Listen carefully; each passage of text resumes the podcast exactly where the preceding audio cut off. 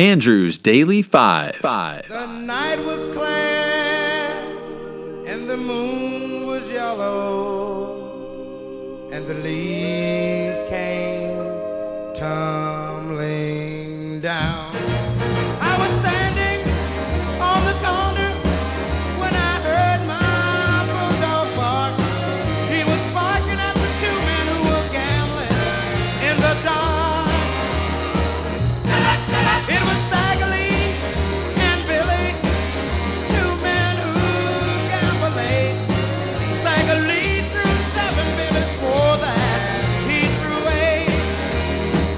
Hi, I'm Andrew and I love music.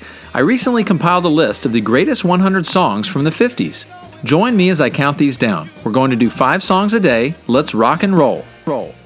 All right, hello and welcome to week two. Real quick, the week one winners. Monday was A Teenager in Love. Tuesday was Jambalaya on the Bayou. Wednesday was Fever. Thursday was Lonely Teardrops. And Friday was Splish Splash. So those five will all face off against each other to see who makes it into the final round.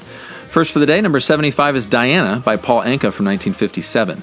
Anka stated in his autobiography that the song was inspired by a girl named Diana Ayoub, whom he had met at his church and community events and had developed a crush on. He wisely left her surname out of the song's lyrics.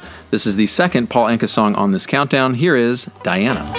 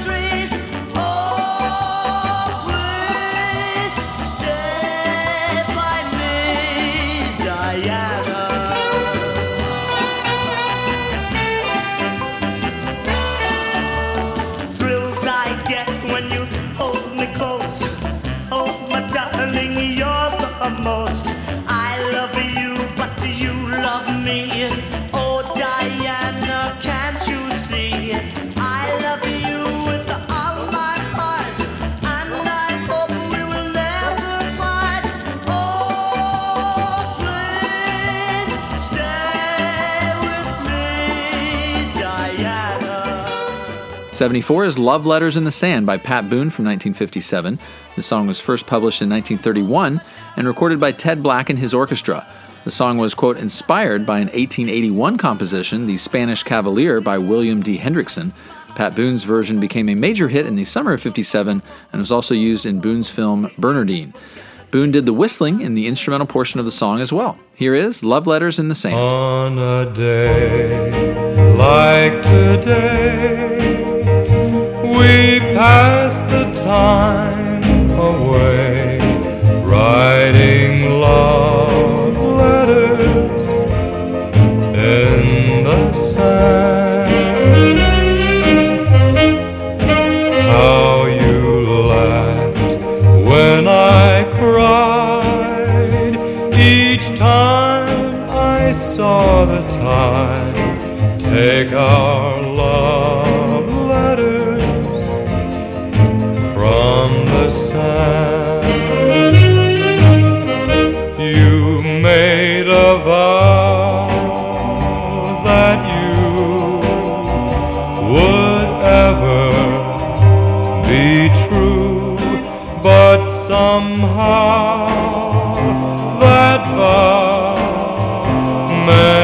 nothing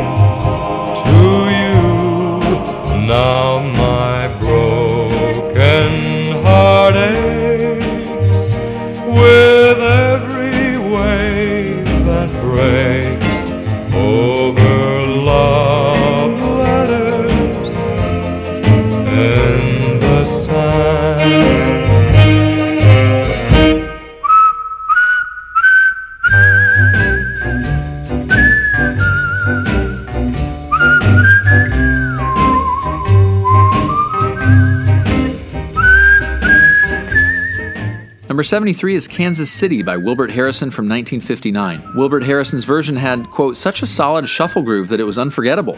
with inspired rhythm and solo guitar work by Jimmy Spruill. Shortly after the song's release, several other versions appeared. Billboard magazine's Pop Song Pick of the Week for March 30th of 1959 listed five different releases of Kansas City. Harrison's and four other versions, including one by Hank Ballard and the Midnighters. A week later, the magazine announced the single release of a version by Little Richard. Although Ballard's and Richard's versions both appeared in the lower reaches of the Billboard charts, Harrison's was the runaway hit, reaching number one in both the R&B and pop charts, where it remained for seven weeks. Kansas City is one of Leiber and Stoller's most recorded tunes, with more than 300 versions, including later versions by the Beatles and James Brown. This is the third song on this countdown that has been played previously on the podcast. Here is Kansas City.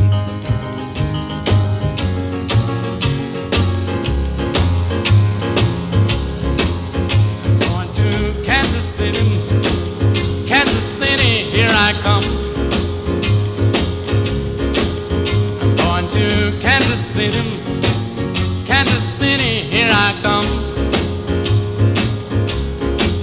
They got some crazy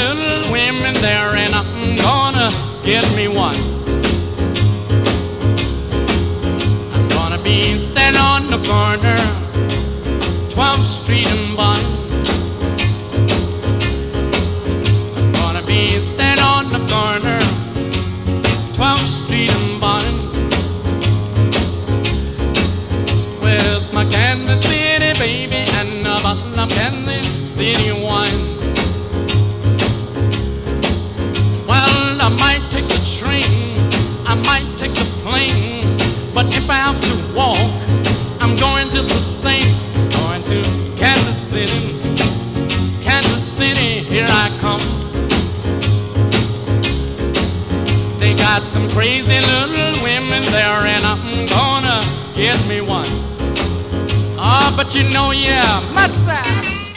Number 72 is Let the Good Times Roll by Shirley and Lee from 1956. Shirley Goodman and Leonard Lee were both born and raised in New Orleans and began recording together in high school. Although they were never a couple, the duo became known as the Sweethearts of the Blues due to the romantic sagas of their songs. Leaning on the contrast of Lee's deep voice and Goodman's higher voice, they recorded songs that conveyed a love affair. This was their biggest hit. Here is Let the Good Times Roll.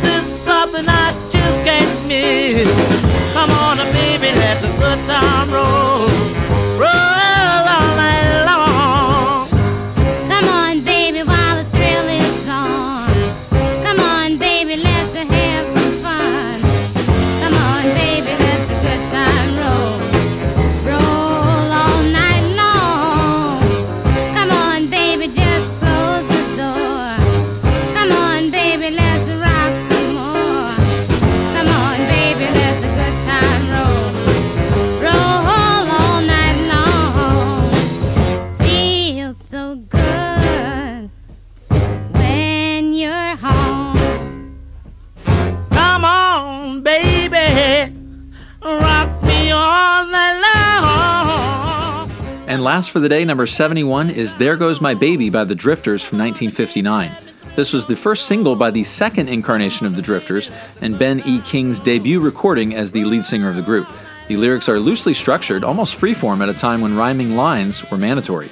This song, produced by Leiber and Stoller, introduced the idea of using strings, a Brazilian baion, and elaborate production values on an R&B recording to enhance the emotional power of black music. This pointed the way to the coming era of soul music as the popularity of the doo-wop vocal groups peaked and faded. Here is There Goes My Baby. There she goes. There she goes.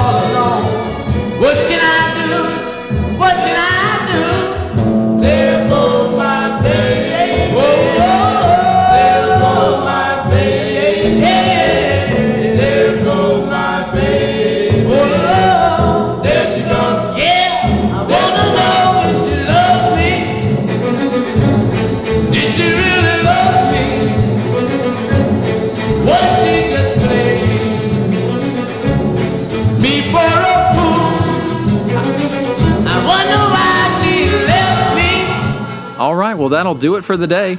If you'd like to, you can vote for your favorite of last week's winners. There's also a separate poll to vote for your favorite from today's five songs. Thank you for joining me. I will see you tomorrow. Let the good times roll.